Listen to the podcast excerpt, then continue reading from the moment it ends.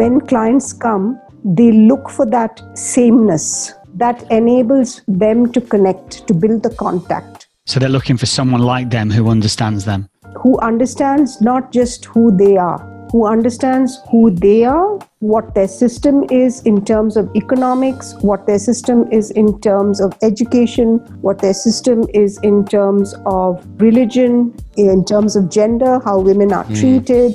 Because India is broadly a patriarchal society. Mm. And while, yes, of course, in the last fifteen or twenty years, there's been a lot of change, there's been a lot of influence, but these are so deep in our D N A.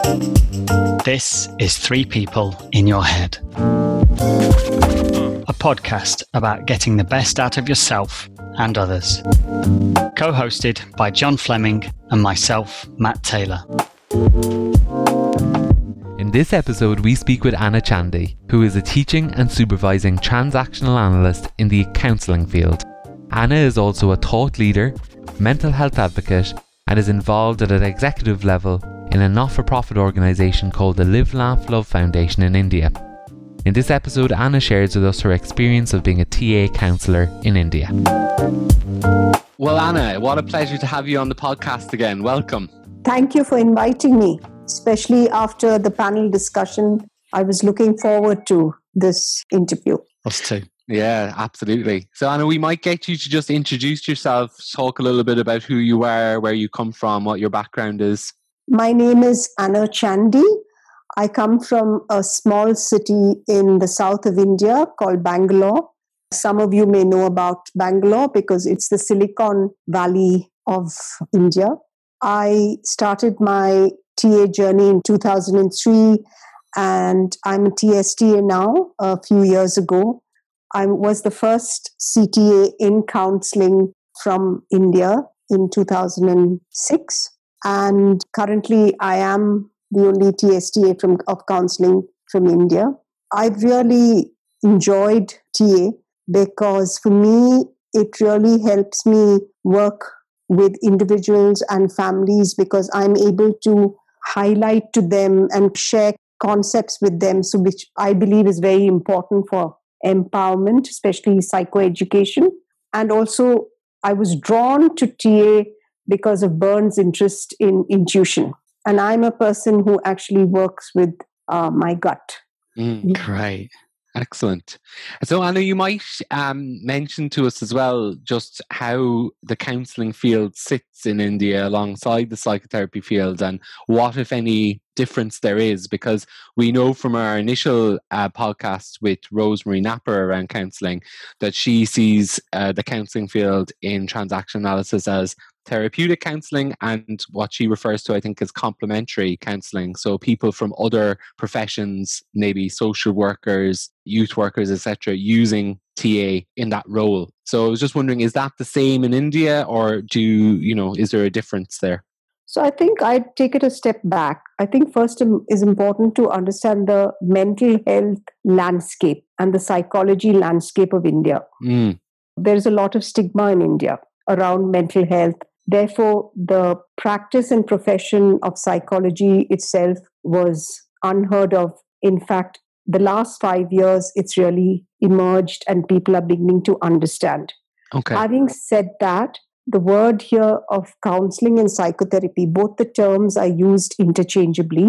What they really mean is when you say here in India that you're going for counseling, is that you're actually going for therapeutic counseling. And because of the stigma and because of mental health itself being not spoken about, the first step in that area was of development is for people are more comfortable to say that they go to a counselor than a therapist. Because among the educated, they associate psychotherapy with Freud.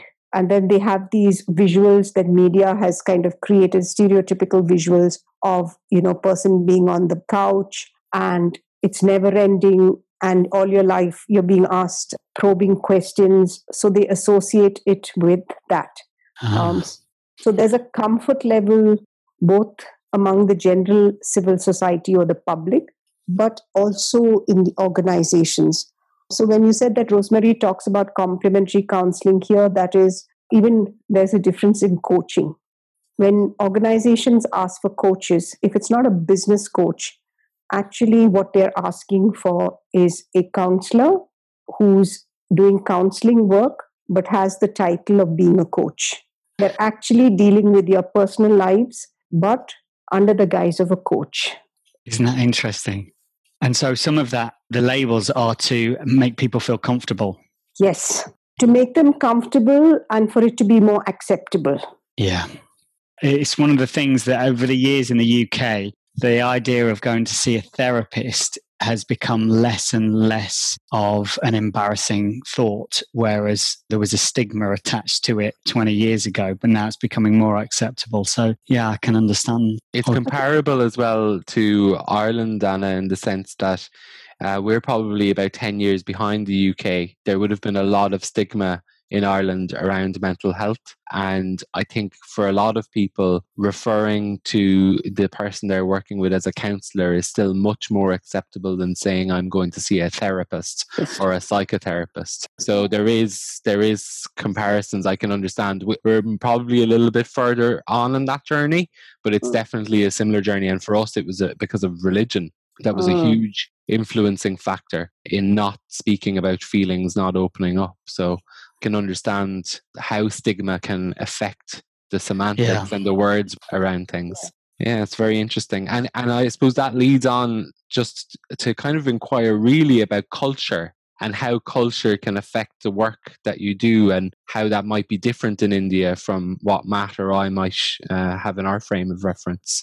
I think I'd first like to say broadly, India has a macro culture. And within that macro culture, there are many micro cultures. Yeah. And that's one thing. And then I'd like to also share that culture is interlinked to demographics, social demographics, economic demographics, religious demographics. And these demographics have been passed on multi-generationally. They're very deep in our D N A. And so I really go with Jean Isley Clark's idea that the cultural frame of reference is much, much more deeper and difficult to kind of bring out into the open and work with. And therefore, the reason I say about cultural sensitivity is that when you say you're Indian, I'll just give you some kind of demographics. So first we become Indian. Mm. Then we are either North Indian, South Indian, East Indian, West Indian. Those are the broad demographics. And then you mm. go in the South, there's so much of difference between the neighboring state. And these are so deeply encoded and embedded in us. Mm. That, and these demographics are just don't show up that easily. I think Indians are a little more sensitive and we understand it because a lot of the etiquette, the group etiquettes that you see in these microcultures are unspoken. Mm. And you understand it either if you've been born into the culture or you've been closely associated and therefore there are some observable differences. So the reason I say it's very subtle, it's very covert, and it's not so obvious. Mm. And I think it's important for me when I say that, and the reason I want to highlight on this is I don't think people really look at that deeply. Okay. You know, for example, in India, one glove doesn't fit all Indians. Yeah. Yeah. And I'd like to illustrate that. And I illustrate that as a psychologist who's actually very deeply interested in this mm. uh, because I come from a certain social structure. Okay. And therefore, the client population that I work with are primarily for that social structure. Yeah. Uh, they look for that because when clients come, they look for that sameness that enables them to connect, to build the contact. So they're looking for someone like them who understands them. Who understands not just who they are, who understands who they are, what their system is in terms of economics, what their system is in terms of education, what their system is in terms of religion, in terms of gender, how women are treated, mm. because India is broadly a patriarchal society. Mm. And while, yes, of course, in the last fifteen or twenty years, there's been a lot of change, there's been a lot of influence, but these are so deep in our D N A. And therefore, I think it's important to understand this, that if you don't understand this, it's very alien to somebody who comes from another country. Yeah, of course. Yeah. And Anna, can you uh, maybe illustrate how you look at that from T A terms? I'm I'm wondering, has T A assisted in your understanding of the social structures and the cultures and the microcultures that exist within each other? What models or theory would you think of or refer to when you're looking at that and trying to understand it? So I think for me, the T A concepts in terms of understanding a client is to understand the cultural script. So I use that very systematically and very deeply. Mm. I also actually look, when I'm doing assessment, you know, from the classical model, you can say it's a behavioral diagnosis, but it's not a behavioral diagnosis in what they're presenting themselves. I look at it as a behavioral diagnosis as what is the theme of the behaviors of the system. Maybe you could explain for somebody who's just new to T A, what you mean, first of all, by behavioral diagnosis, and then how that fits in with the script system and, and the culture as well. So if you look at when you meet someone, meet a new individual, yeah. The first thing is that when you do systemic work, that in my head, this individual is just the voice of the system. Mm, right. Okay, the person who's going to talk about their systemic issues. Yeah. And then when you look at a behavioral diagnosis, which is what from the classical school, but if you're doing counseling, you say an assessment. What is the behavioral assessment?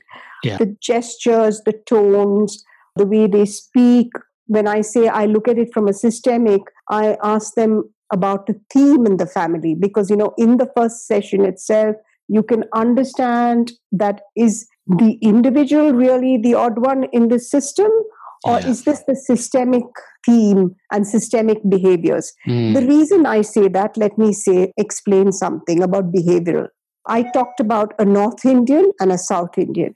A North Indian, for the South Indian, we experience them as loud, aggressive, and boisterous. A South Indian behaviorally is expressed as more withdrawn, more quiet, and who underplays themselves.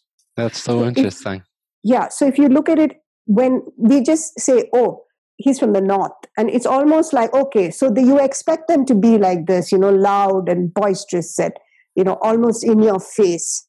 But if a South Indian does that, who's loud and boisterous, then you're wondering, oh, so this one's the odd one here. Right. Mm. There are some differences within the U K, which is obviously way smaller. They talk about the North and South divide. So yeah, I, I can understand that. And especially with such a vast subcontinent. So let me elaborate, because I think it's important for people to understand when I talk about demographics. Yeah. And I've talked about, you know, we come from certain demographics, whether they're economic, whether they're social. Uh, it's been very interesting. And in fact, we've done some, collected some data in our office, because I'm very curious about these things.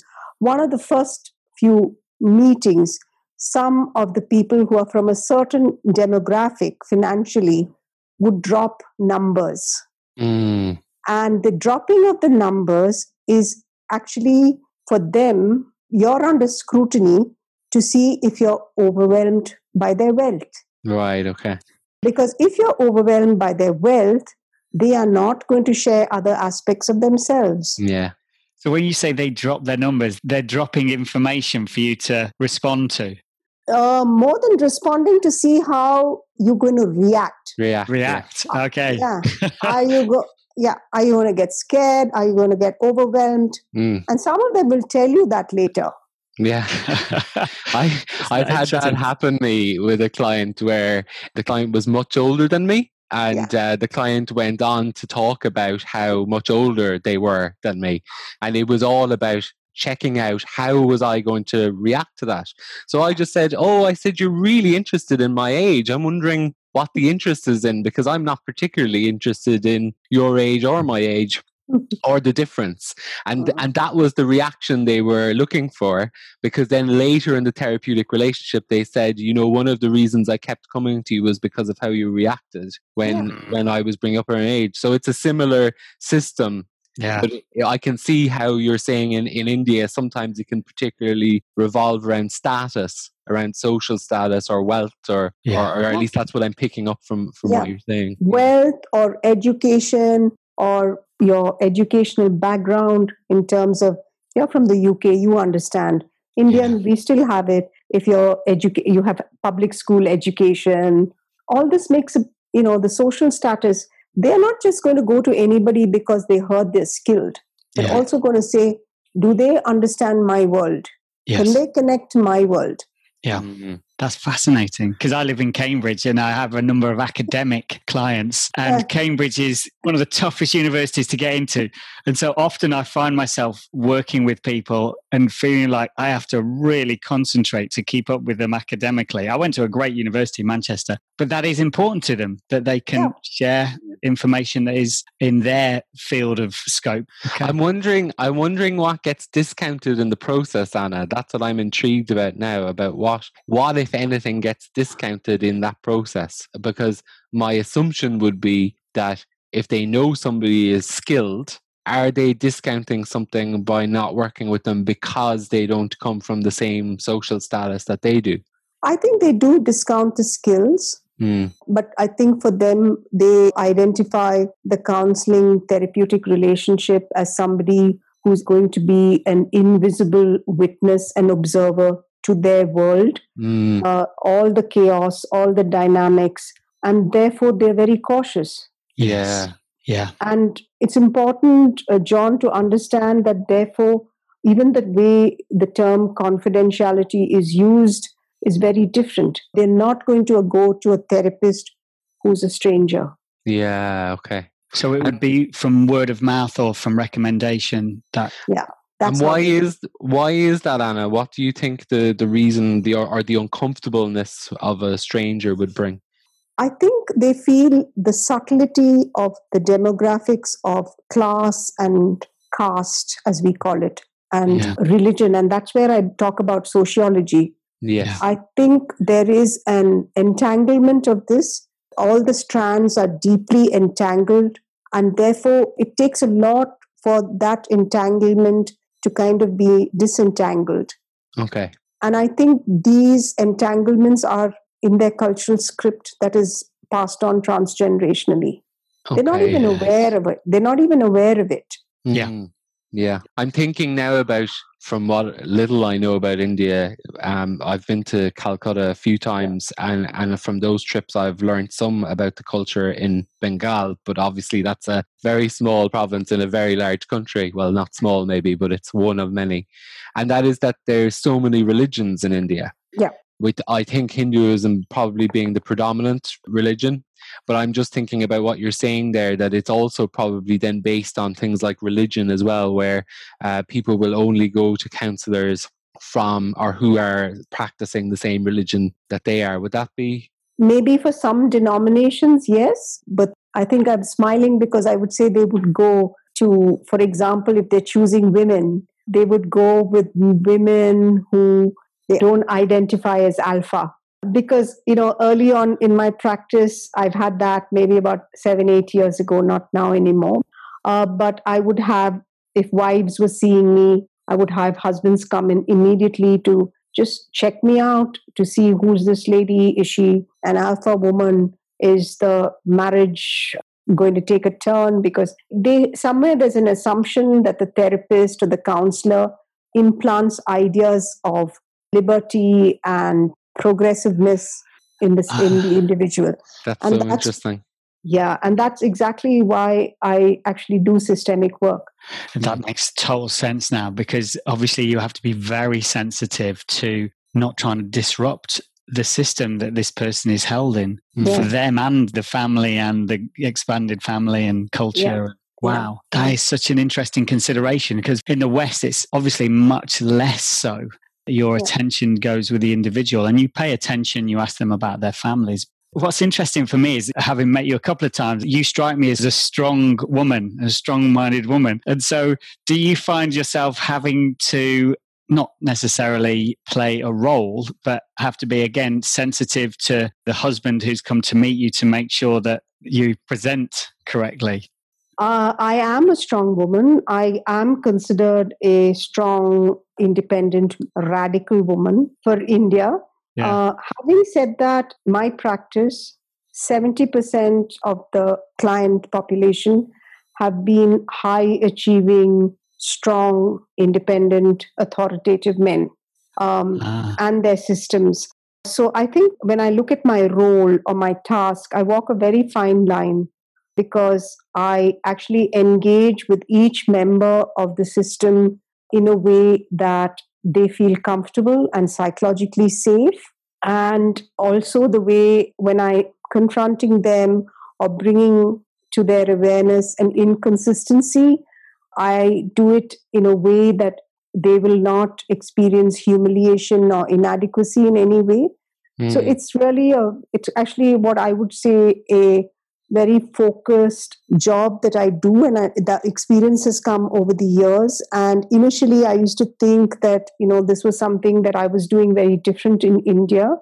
Having said that, I know that Robert Goulding actually spoke about uh, in T A training in his days that the, the people who are in the training group, the trainer should be their therapist also, so that he or she actually becomes, uh, understands all the various enactments.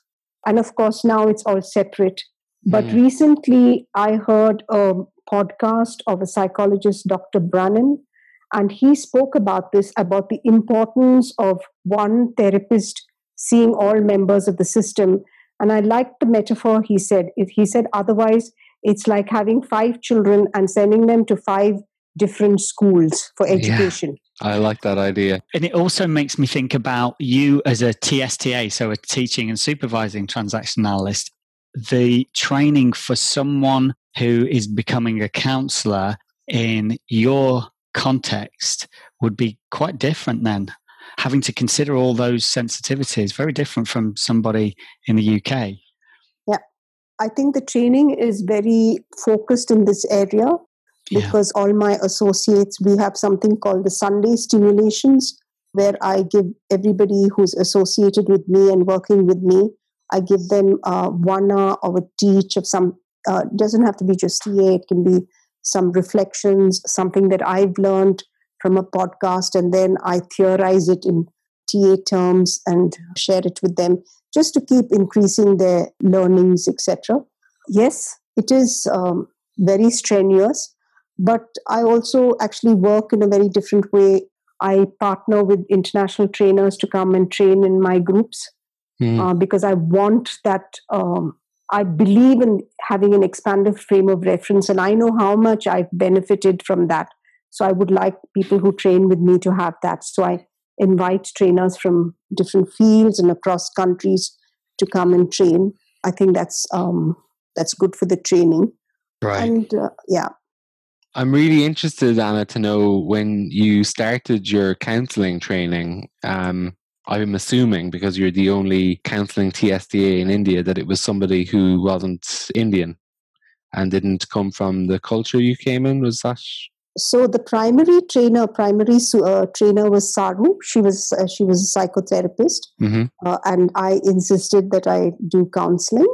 Mm. Um, so then I actually got a secondary supervisor, that you needed to have an additional supervisor yeah. to clock the counseling hours. Yes. So I did that. Okay. When I went on towards my T S T A, of course, I had um, Jan Grant, who was my supervisor. Ah, very I, good. And I took a lot of supervision, and I attended a lot of work in Oxford too with Rosemary. I used to come every few months to Oxford. Yeah, because wow. I'm thinking, Anna, about how if you were to learn T A counselling outside of India, that the frame of reference would be all wrong for understanding the culture, and how working across different cultures, we might like to think that we're trained to work with anybody, but in reality, there's an awful lot to learn every time you, you go in and out of a of a different country. And it's interesting because as much and all as the U K and Ireland both speak English, the culture is vastly different. And I don't think sometimes that's appreciated enough. And for people to work in the U K or people who work in Ireland, it's a very different context. Mm. Um, and I think that you, what you're saying actually just really highlights that for me, because it's something I've been saying for quite a while, because we grow up in Ireland thinking, oh, well, we must just be the same. We're white, we speak English, but it's very different, you know? And uh, yeah, that's interesting. What, what mm. can sometimes get discounted just because we speak the same language. What interests me, something you just said, is that you, you fought for training in counselling, despite it being much easier. You have all these other people in psychotherapy. Was that to do with what you explained earlier, that counselling is more readily acceptable in the Indian culture, or was that something to do with the particular approach of counselling? What was it that made you so determined? So when I joined a transactional analyst, I was already uh, a Rogerian, ah, uh, right. which was client-centered work. I'm a Rogerian at heart. The, yeah. I believe a lot in the work of Carl Rogers. Yeah.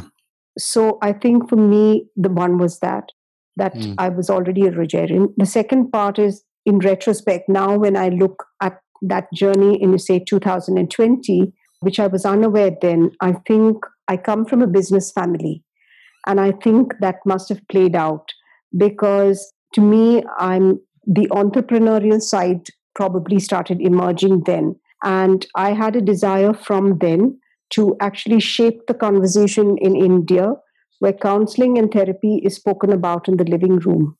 Mm, and therefore, you need to, you know, I had a teacher once who said something, said, you know, if there's a boulder in front of you, and it's coming in the way of you achieving your goal, you need to learn how to either push the boulder or walk around the boulder to get achieve your goal. So now when I look at the reason I selected counseling at that point, and vehemently, probably it was the entrepreneurial part of me that saw an opportunity, right. and which was definitely what I worked towards. Because for me, once I have a dream, I will work at it to achieve it. And that's why I said I'm also very radical. I'm radical because I also push the envelope. For example, if you see the website or you see our, my uh, the brand YouTube site, et cetera, you'll see every associate of mine who's a, they've spoken about their personal journey. They've mm, exposed yeah. their vulnerabilities. Yeah. My clients, all the people you saw on the website, the yeah. imagery, they're all my clients. For me, it's about a combine of entrepreneurial and radical ideas coming together. So I actually do things in a way that I think is the way to make something work. And as long as I'm guided by my inner barometer of ethics, I'm okay to do it alone. Mm. I'm going back to think about one thing you said at the very beginning, which is how much you value, value psychoeducation. And as a student of educational T A, I'm thinking now of Giles Barrow's uh, continuum model yes. and about moving from humanistic to progressive to radical. And you use the word radical a lot. And you yeah. obviously come from a humanistic background if you're a student of Carl Rogers, um, yes. who is the founder of humanistic psychology. So there's something about here as well about having a very strong, or I'm getting a sense of you having a very strong educator identity. About part of your work is broader than your individual or systemic work, but work for, for educating your community. Yeah. You know, yeah. that you were growing around yourself. And I think that's very powerful because we need more radical people. That's how we're going to create change for the future. Um, so I think that's, uh, you know, that, that lights me up. It inspires me when I hear you talking that way, because I think we can get trapped in our individual work. And it's really important, I think, to look at the bigger picture and, and looking at within the system that we're living in, the culture that we're living, which is something that you clearly look at and talk about a lot. So that's amazing. I'm wondering about philosophy, because you use a lot of philosophical quotes and metaphors, and I'm wondering the impact of that in your work. And is that something that comes from T A or from broader reading? I think it originated in T A, because I think if I, for people who are early learners in T A, you'll understand that from the classical model, the A one doesn't have words, but understands imagery, metaphors, music. So for me, I think that's where the metaphorical language started. Mm. But uh, John and Matt, I actually listen to a lot of podcasts, a lot of podcasts that interest me in sociology, philosophy, and also emerging social issues. Mm. Um, and what I do do is I actually take social issues and then I psychoeducate clients and people who engage with me, whether it's my family or, you know, friends. I try and conceptualize it for them so that they make meaning. And that is, for me, how we maintain human connectedness. Yeah. And uh, therefore, I use this. And I do think if actually if we take a pause and understand, T A does have a lot of philosophy. It's laced with philosophy and sociology. Mm, um, absolutely. And, and psychology. And that's actually really the power of T A. Mm. You know, I agree. Uh, for example, in, in the last one month, we're all talking about racism. You know, it's a burning issue. But if you can actually look at where did racism stem from, it stems from actually from the beginning or the early wound of being the other. Yes. And if people can make meaning of what am I doing, what are you doing when we are treating the other with no equity and equality. Yeah.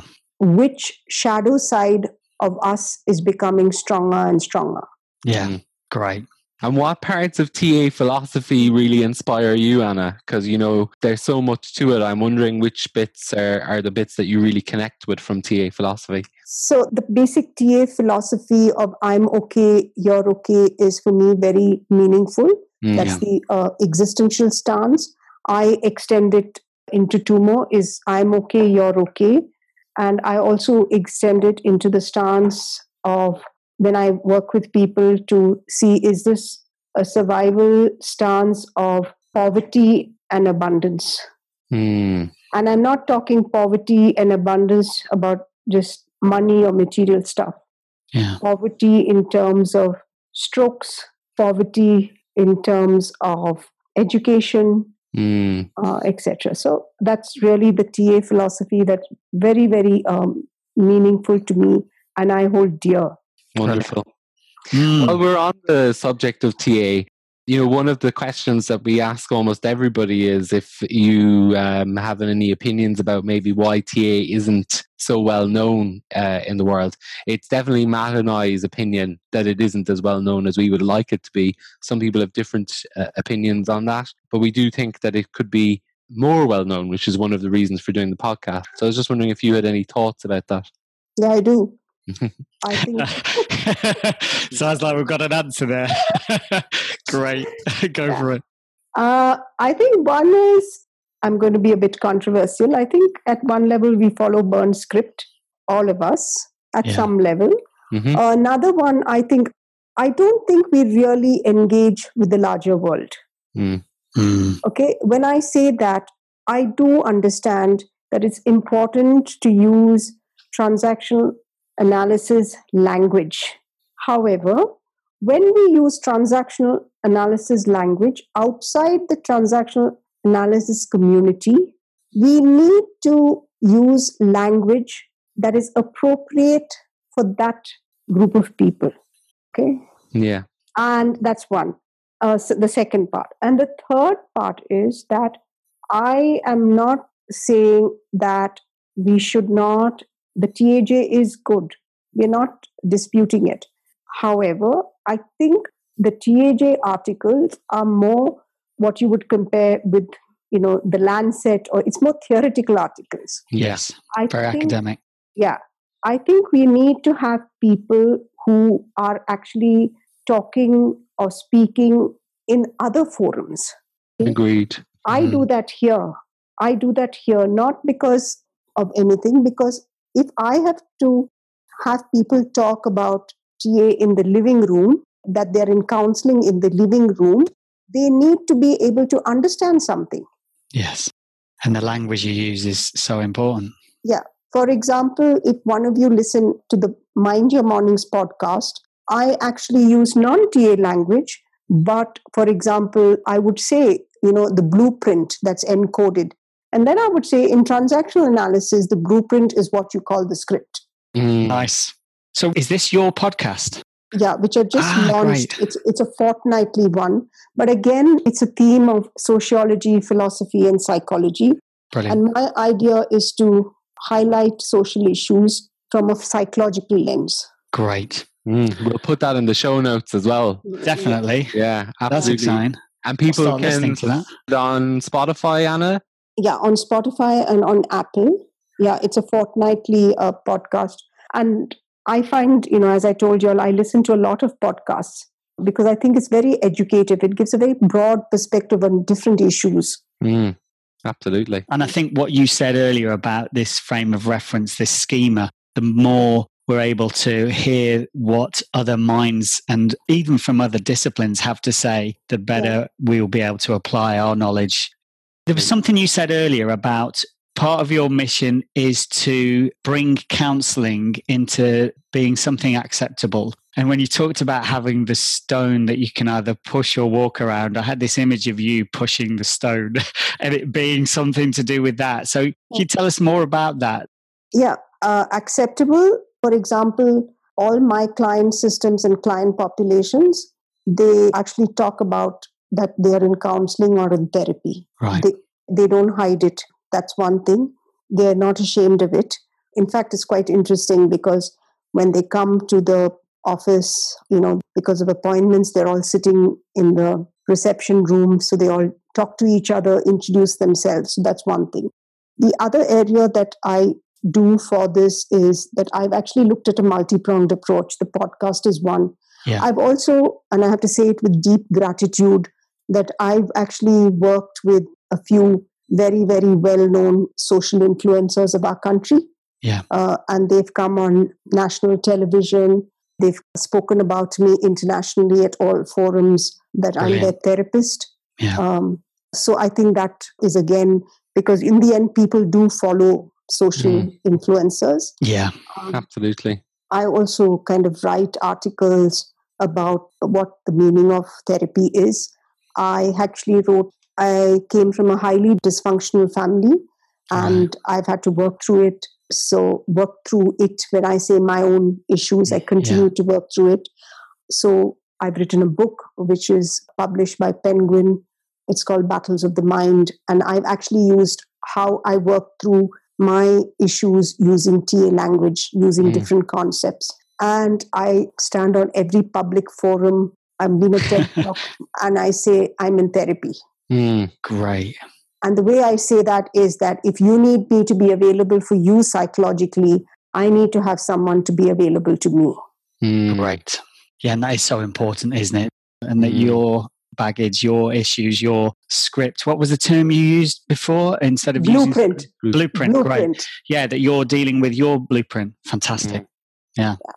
Anna, can you tell us a little bit about Live, Laugh, Love? Yeah, so that's the foundation. It's a mental health foundation that I head. I th- I'm the chairperson. So in the year two thousand fourteen, my client, who's India's the lead actor of India, so since you're young and you'd like, has the highest social media following in Asia, she's considered one of Asia's most powerful women. Her name is Deepika Padukone. You probably can Google her. So she had an episode of depression. She came to me and I was the one who actually assessed it. And then got her psychiatric help. So she decided after her recovery that she would use her influence in the area of mental health. And she formed uh, the Live, Love, Laugh Foundation. It was formed in two thousand fifteen. I chair the foundation. We are actually, we work in the area of awareness, destigmatization, and education to build an inclusive India, especially mm, inclusive wonderful. Of people who have mental health issues, because in India, they are really ostracized and excluded. Yeah. And um, you'll be happy to know that actually last year, two thousand nineteen, October, our work was recognized by what is called the Husslein Museum that's in Belgium. They mm. work in the area of stigma. They gave us an award. We were awarded for our work in mental health. And again, in January, Deepika and myself came to Davos, because she received the Crystal Award for working in uh, mental health. We've done a lot of things. We've done very creative things. We actually launched India's first mental health digital campaign, which was released in Hinglish. Hinglish is a combination of Hindi and English. Ah. And ca- yeah, it's called Hinglish. I've never heard of that before.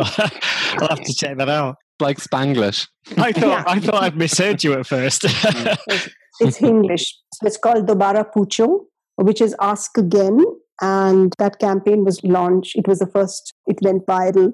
We use a lot of social media because we want to be able to un- uh, sensitize the young Indian. So we use a lot of innovative kind of campaigns to work in awareness and education and, you know, release videos and all mm. sorts of things. Very um, powerful. Mm. Yeah, yeah. Wonderful work. Yeah. Mm. And, you know, one thing about Deepika, she talks in every interview that she gives about her journey with depression. That's very powerful, I think. You know, very yeah. powerful, especially yeah. when you're trying to raise stigma. Um, yeah. You know, and she's a role model. You know, that's yeah. the thing, a yeah. huge role model. Um, I think that that's very, very powerful. Yeah. That's great. Anna, you also mentioned something else that you were working on uh, around providing lay counselling. In, yes. I was wondering if you talked to us a little bit about that as well, because that sounds wonderful. I'm I'm amazed at all of the amazing radical initiatives that you're you're involved in, because you really are involved in quite a lot in India in terms of uh, raising stigma, which yeah. is so powerful. Mm. So let's start with a joke. My family and my team, that's the team at the that I work with, they actually tell me they feel tired when they see my energy. And where, where, where do you get all this energy from? But you know, I just feel I'm fifty-seven years old.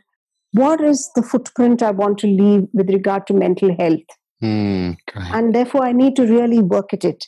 And I'm very influenced by, you know, when I read autobiographies or listen to stories of people who've really worked at making something work, mm. worked at making something work. So I'm, I'm very driven by that.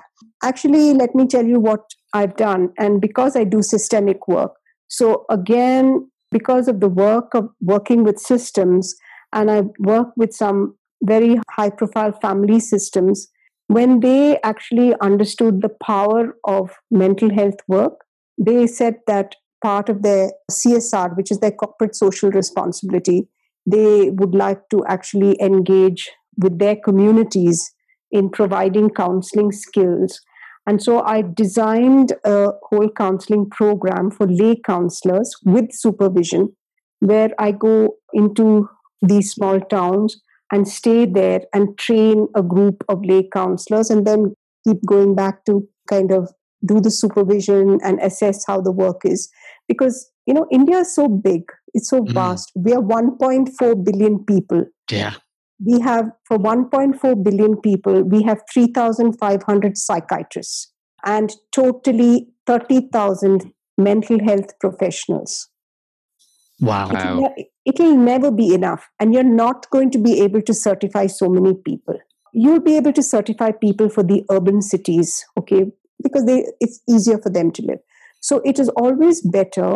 And the model that I'm following is the model from Britain. In Britain, you had the Samaritans model, where if people receive first-level listening and they're able to identify those who need to actually have evaluations, psychiatric evaluations, or need additional support, that can always be done. Mm. But I think if you do lay counseling, at least one is there's education, two, there is sensitization and yeah. awareness that this person needs support. Yeah. And I think for me, that's something that's working. And I've also, as I said, I've actually looked at these models in a very different way, because as I said in the podcast of the panel, we are a collective. We work in groups. Mm. We function very well in groups. We thrive in groups. Mm. So it's important for me to remember that. And you can't bring them all from rural areas into cities. You need to be able to go where they are. Yeah. And that's my thinking. So that is what I've done. Oh, um, yeah. It was one of the most inspiring parts, actually, of, I thought, of the, the podcast. And for me, one of the things that I've thought of an awful lot, the collective, because in the West, we have become more and more individual focused. And I think Rosemary called it the age of narcissism. And it's so interesting to hear your perspective about the collective and how it had moved away and it's moving back through COVID. But I love that work that you're doing as well to enable the collective to meet the needs of, of their community. Yeah. Wonderful. Yeah, and I think that was really an outcome of what happened to me post my T S T A. I think during my T S T A journey, if we look at role theory, I was so focused on my professional role, my organizational role, and my personal roles because of, you know, I had no time. I was there was no availability. I think I I neglected the community role. Yeah. Therefore, as soon as I finished the T S T A, one of my first decisions was I need to re-enter that, right? And I need to do something for community. Mm. Yeah, I feel like I've just started that journey myself after being a minister in a religious group and then yeah. pulling out of that and being part of a community in a, in a kind of small way, but never really, I kind of held back, I pulled back. And only this year have I decided, okay, time to muck in and work yeah. within yeah. my community more. It's been lovely, yeah. actually. Yeah. I, I just want to say thank you, Anna. That's been so inspiring. Um, I hope I've been radical enough for you. I love a bit of radicalism. I'm all for it. Yeah. I'm all for it. Yeah, I think we need we need radicals to shake things up. We otherwise we become too complacent. Complacent. Yeah. Um. So I um I'm I'm all for it. Yeah. I feel inspired. I think that's my my parting feeling as we come to the end of the podcast. Is I'm feeling very inspired mm, about me too. What I can do in my community and the impact that we can have. Because I think sometimes we do forget that that we have an impact, or at least I maybe I speak for myself. I forget it. So I think it's it's reminded me. I think from my end, I'd like to say that I was very happy and um, excited that both of you had started this podcast. Because for me, I was saying, okay, here are some people who are doing some entrepreneurial stuff in the T A world and, you know, kind of infusing a freshness. Mm. And I really appreciate both of you for doing that. Mm. Thank you. Thank you. It's interesting hearing about your energy and your staff saying you wear them out. I love that. I get that sense, actually, just talking to you. I feel like, oh, yeah, I've got to get on with my projects now. Having had you know, just a little bit of time talking to you. It's fantastic. Mm, yeah. Great. It's been great. So if people want to get in contact with you, Anna, what's the best way for them to do they, that? So they can email Anna at anna chandy dot com. Yeah. Yeah. And you can check out your website, which is w w w dot anna chandy dot com. Yeah. And the uh, Mind Your Mornings podcast on Spotify or Apple Podcasts. Okay. Brilliant. Thank you. Put all the details in the show notes. Thanks. And take a look at that video, A Brave New You. It's beautiful. Yeah. Thank you. That says a lot about what T A is all about. Thank you. Wonderful. Thank you. Thanks so much for your time, Anna. Really yeah, thank you. Oh, bye. Bye. As always, if you found anything in today's episode interesting, please feel free to reach out. You can visit our website, which has lots of information and T A resources, transactional analysis podcast dot com. You can connect with us on all major platforms such as Facebook, Instagram, and Twitter. And you can email us at three people in your head at gmail dot com using the number three rather than the word. If you haven't already, please follow us on Apple Podcast and Spotify. And we'd be really grateful if you could leave us a review. Thanks for listening.